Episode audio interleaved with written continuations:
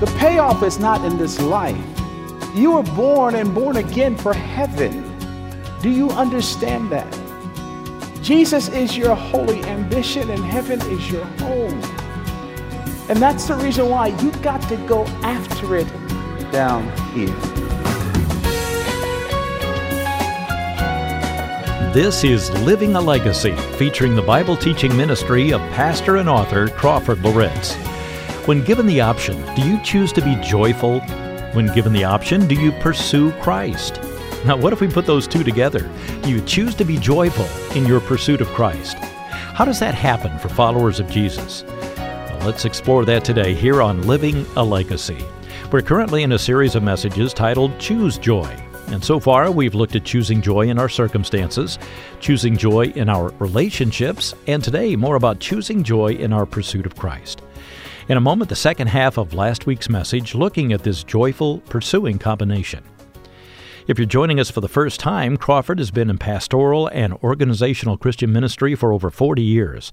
He's authored several books and most recently pastored the Fellowship Bible Church of Roswell, Georgia. The messages featured on this program come from his time at Fellowship prior to his recent retirement. Today, we'll continue looking at four important steps to take if we're going to choose joy in our pursuit of Christ. First of all, beware of the legalists. Secondly, shed our performance. Third, live worthy of our destiny. And number four, follow those who are following. Our text is Philippians chapter 3. Here's Crawford on living a legacy. Your gifts, your abilities, what you can pull off compared to Jesus is dung. Paul says everything compared to him is absolutely worthless. And he really celebrates in verses 9 through 11. He, he talks about this unspeakable reality that we have in him. And, and you read these, these verses, these three verses, you say to yourself, it's as if Paul says, why, why would you choose anything other than Jesus? Why would you be passionate about anything other than Jesus? Why would your passions be greater? Look at what he says that we have this unspeakable reality. Number one, he says we have his righteousness. Look at verse 9. He says in the last part of verse 8, in order that I may gain Christ and be found in him, not having a righteousness of my own that comes from the law, but that which comes through faith in Christ, the righteousness from God that depends on faith. Paul is summarizing what he said in what Romans 3, verses 24 through 26. He says, I've got righteousness. He has declared me right. All my sins have been forgiven, past, present, and future. I will never die. He has made me right with the Father. Why would I allow anything to replace that? Why would I allow any pursuit to replace that? It is my gift from Him. He says, The other Benny, the other reality that I have is a relationship with Him and the opportunity even in human history, to go on this journey of intimacy with Him. You say, Crawford, where are you getting all of that from? Well, look at verse 10. Verse 10, it says, that I may know Him. Unfortunately, in our English Bibles, we, we miss something here. In the Greek text, there are two words that's translated to know. One of them has to do with just content, just facts apart from my experience. The other word translated to know has to do with things that I know only as a result of experience. And that's the word that he uses here that I might know him, gnosko, that I might experience him. He's not talking about coming to know Christ as Savior and Lord. Of course, he knew that. But he's talking about experiencing intimacy with his Savior. What a privilege! Oh, the joy Oh, the joy of walking with Jesus and knowing Him. It's not just some uh, esoteric theological reality that I have His righteousness and I'm complete in Him. No, every single day of my life, He is real. He's just as real as the air that I'm breathing. I can know Him. I can experience His love. I can experience His forgiveness. I can experience His direction. I can experience His power and His hope. I can know Him. Then he also adds to this, there's another reality that we have. He says that we have his power. he refers to the resurrection in two different ways, and I'll get to the first one now, and then he says it in a different way at the end of verse 11. He says, That I may know him in the power of his resurrection. The power of his resurrection. Paul himself is summarizing what he would say other places, or both in, in, in, the book of Romans, but over in Colossians chapter 3, verse 1. He is talking about this power which brought back Christ from the dead, which is now ours, it operates in us. He says, I want to know him and I want to experience that power that is in me right now. Do you know that if you have Jesus, there's nothing that comes up against you that he cannot conquer? Do you know that inside of you is all the power you need to face any trial or circumstances or oppression or attack of the enemy? It's in you right now.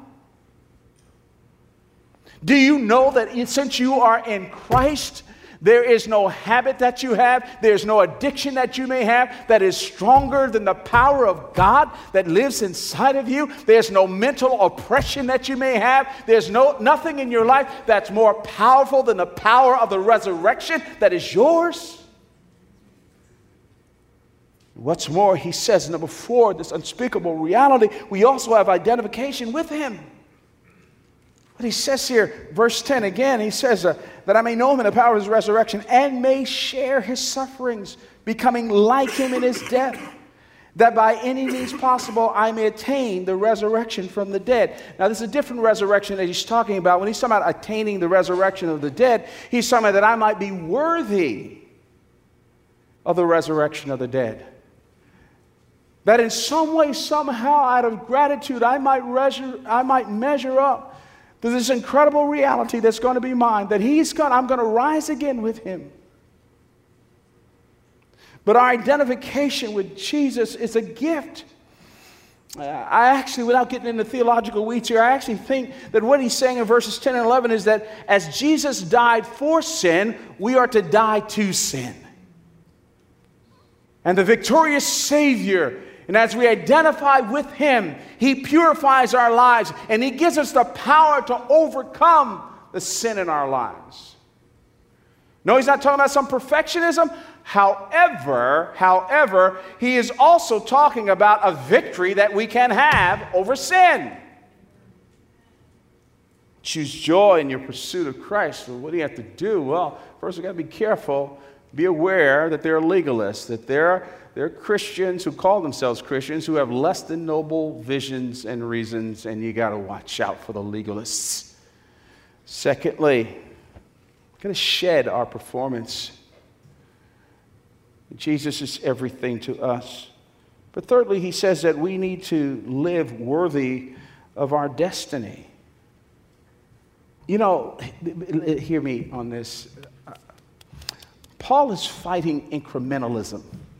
There's such urgency that he writes with here. All centered on the incomparable Jesus. If we had a vision of Jesus, if we saw who he was, we would be less patient with our, dis- our sinful dysfunctions. And so he says to us here live, live worthy of your destiny. Oh, what are you talking about? Well, he says, Jesus is your motivation in verse 12. Okay? He says, Not that I have already obtained this or am already perfect. And I just need to say a word here. He's like, Jesus is our motivation, but what, I love what the Apostle Paul says here. Paul wanted the Philippians to know that he had not attained the goals that he outlined in verse 10. no, I'm not there yet, but I can tell you, here's what I'm doing. Yeah, this is all that I have in Him. Praise God. He declared me this way, but I, am I'm, I'm not completely there yet. But here's what I'm doing right now I'm going after it. And that's what He says in verse 13. He says, Brothers, I do not consider that I have made it my own, but one thing I do, forgetting what lies behind and straining forward to what lies ahead. What lies ahead? What he's saying by way of implication and by modeling is that please stop accepting this nonsense that you have to plateau in the Christian life or that you're going to be, there'll be stalemates. Now, let me balance what I'm saying by this. All of us have experienced those moments in which we sense we're not growing. You know, I have too. All of us have experienced those times in which we sense that God has veiled uh, the, the sort of like the affirmation of His presence. And you wonder, am I still, am I moving forward or, or what's going on? I think sometimes God does that to cultivate faithfulness inside of us and to cultivate a spirit of obedience without there always having to be some type of emotional affirmation. So just because you don't feel like you're moving forward does not necessarily mean that you're not moving forward. But I, what, what, what I want us to, to get is not to accommodate and lower the standard and sanctify our sinfulness and disobedience. We need to pick up from what Paul says. No, there's never a moment in our lives where we stop pressing, where we stop pursuing. We go after it. There needs to be a holy dissatisfaction. In fact, I think that that's necessary. A holy dissatisfaction is necessary for Christ likeness. We ought to be dissatisfied with ourselves. We ought to be dissatisfied and not, you know, contentment and dissatisfaction are, are uh, technically they're different things. Contentment has to do with circumstances in which we find ourselves. We can't do anything about that. But we ought not to be satisfied with where we are. So Paul says, I press. One thing I do. No athlete succeeds by doing everything. He's, he's like he's saying, I want you to stay focused and be careful of spiritual ADD. Jesus, Jesus, Jesus, Jesus. Crawford, Crawford, Crawford, Jesus. I go after. him. He says, I press. He uses that in verse 12, and he uses that in verse 14. I press on toward the goal for the prize of the upward call of God in Christ Jesus. Uh, some commentators dis, they, they disagree about what prize means. Uh, it's my view that the prize here, and I hold it with an open hand, is none other than Jesus himself. And he says, I, I press. In the, in the Greek word, in Greek, the word press really means to move rapidly and decisively. Paul says, I'm not, I'm not incrementally moving toward this thing. I, I, I press. I, I'm moving rapidly. I'm moving decisively. This is not your basic garden variety yawn Christianity. The application is obvious. Some of us are not moving fast enough. We need to pick up the pace. Pick up the pace. Pick up the pace. Pick up the pace. That's not legalism. If we understood what we have in Jesus and all that He's done for us and the uncertainty of life, why, why do we continue to accommodate where we are? Why do we keep sanitizing our disobedience? Why do we adopt this mindset of incrementalism? No, pick up the pace, Crawford, pick it up. Get rid of this stuff.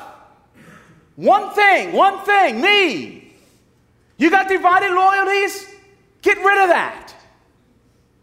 Follow hard after Him. Pick that pace up. You know, He said us don't wallow in your failures, forgetting what lies behind. Don't wallow in your failures and don't worship your successes. Don't be a victim and don't be a Pharisee. Keep moving. You can become too obsessed with your victories, and that too will slow you down. We've got to refuse to be controlled by our past failures or accomplishments. There's more of Jesus ahead. Now, we act on what we know. That's what verses 15 and 16 is all about. Let those of us who are mature think this way, and if anything you think otherwise, God will reveal that also to you. Only let us hold true to what we have attained. Now, Paul is not letting people off the hook, but he's acknowledging a reality that people are different places in their walk with God. We have different understanding of what we know. But Paul is just is saying it to us that the greatest need among God's people is to live up to what we have, what we know, and where we are, where we're already in Christ. Wherever you are, hold on to that, but keep moving toward where you need to be. And that's what God holds us accountable for. And then he reminds us to remember our country of origin. I love this. Drop your eye down to verse, what is that, 20 and 21. He says, But our citizenship is in heaven, and from it we await a Savior, the Lord Jesus Christ, who will transform our lowly body to be like his glorious body by the power that enables him even to subject all things to himself. Paul says, look, and, and the, the, you know, actually, the Philippians understood this because Philippi was a colony, it was a Roman colony. Technically, they were Roman citizens, even though they lived in Philippi. Every follower of Jesus Christ carries a heaven passport. That's our country of origin. So, what, what he's saying here is look, you, you, this is not your home. You don't belong here. The payoff is not in this life. You're going to a city whose builder and maker is God.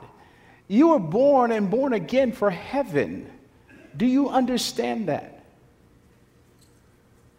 Jesus is your holy ambition, and heaven is your home. And that's the reason why you got to go after it down here. Then follow those who are following. That's how we choose joy in our pursuit of Christ. We follow those who are following. Now, I say that purposely in verses uh, 17 through 19. In these three verses, the key word is the word walk here. Walk, walk, walk. And he tells us in verse 17 look to those who are looking to Christ. Brothers, join in imitating me and keep your eyes on those who walk according to the example you have in us. Now, I, I, want you to notice that Paul is not talking about some blind allegiance. He says elsewhere, Follow me as I follow Christ. Paul himself is not talking about the end game, but we're, we're to follow those who are following Jesus. We're to look at their lives and if their lives begin to pattern and look like the Savior, then we walk that way with them. We follow them as they follow Christ. Be very careful of attaching yourselves to strong personalities who demand, and you might use a few Bible verses, but they demand that they're going to be the authority over your life, or you got to report to them, or you got, you know, this, this, whole, this whole authority abuse thing, which visits itself in our churches with these strong personalities. Now, that's not what he's talking about. Check out how people walk. And thus he says here in verses, what is that, verses 18 and 19, he tells us to do more looking and less listening. Watch people. And I tell young people this all the time because we're particularly vulnerable. Just because somebody can turn a phrase or they sound good or they say all the right stuff, don't be too quick to sign up. Just check them out for a while. He says here, for many of whom I have often told you, and, I, and now tell you even with tears, okay, my heart is broken over this. They walk as enemies of the cross of Christ. Their end is destruction, their God is their belly, and they glory in their shame with mind set on earthly things. Paul is pleading don't be naive, be discerning. Know the truth. We got to be careful of ever developing student. I mean, we're not. This is not where we are, but the, one of my big burdens here is that we don't have student ministries or youth ministries where all we do is babysit kids and give them a good time. In the name of our small groups that are just relational stuff where you share all your struggles and this kind of thing, but there's not much Bible around. So let me tell you what ends up happening. What ends up happening when you go through the babysitting, youth stealing good activities and make them have a good time, and everybody has fun, and you know, they have balloon fights and water fights and a great time at camp, this kind of thing. They graduate and then they go off to college. The little Leroy and Susie walk into their first intro course of philosophy. And homeboy stands up and says, There's no such thing as moral absolutes. Now they write back home, they're cratered in their faith.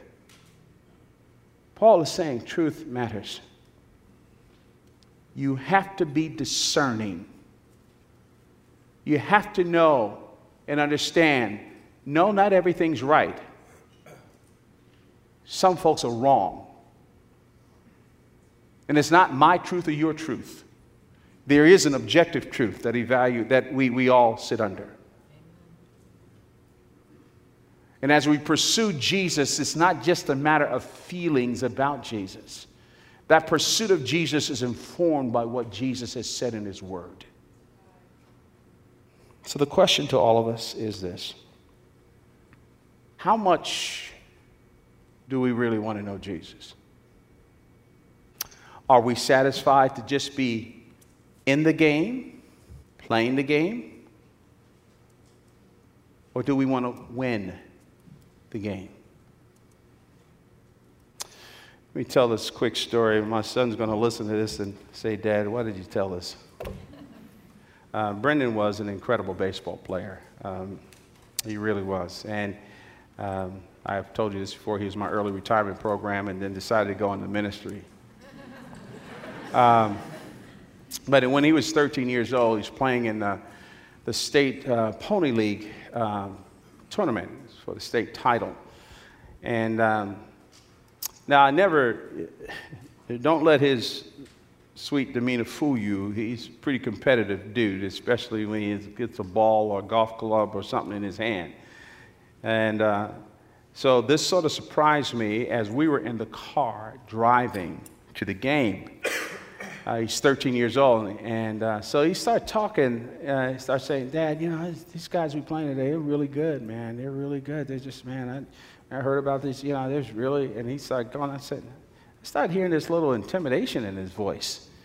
And so then he said to me, and he goes, he goes, he goes, I, I don't know, Dad. You know, I don't know if we can pull this off. I mean, we're going to give it. I don't know if we can win or not. I've been, if, and I just pulled the car over off the side of the road. I said, Dad, what are you doing? I said, we're going home. He said, What? I said, No, we're going home. Don't you ever stand on a mound with a ball in your hand and not expect to win. You may not, but I am not driving all these miles down here and you've mailed it in. And we laugh at that. But I wonder if God doesn't look in heaven down at us. Crawford, why are you settling for this? I've, I've given you my spirit and my son. He's everything to you. Why aren't you going after Jesus? Do you have a good reason for not passionately pursuing the Savior? Let's take a little bit of time to really count and ask ourselves a question Is there anything holding me back from fully and passionately pursuing Jesus? If there is, Lord, would you show it to me? Would you light a fire in my heart for you? Crawford Loritts here on Living a Legacy. Four important steps to take if we're going to choose joy in our pursuit of Christ. Number one, beware of the legalists. Number two, shed our performance. Number three, live worthy of our destiny. And number four, follow those who are following. We're making our way through a series called Choose Joy, and so far we've looked at choosing joy in our circumstances, choosing joy in our relationships, choosing joy in our pursuit of Christ, and next week, choosing joy in our outlook on life. To hear all of the messages so far, visit our website, livingalegacy.org, livingalegacy.org. Look for the past programs link. Please let us know if you listen on radio or online and tell us how Crawford's teaching is helping you move closer to Christ. Click on the Contact Us link at livingalegacy.org. Well, thanks for being part of our study today, and we'll look for you again next week right here. I'm Bill Davis. This program is a production of Moody Radio, a ministry of Moody Bible Institute.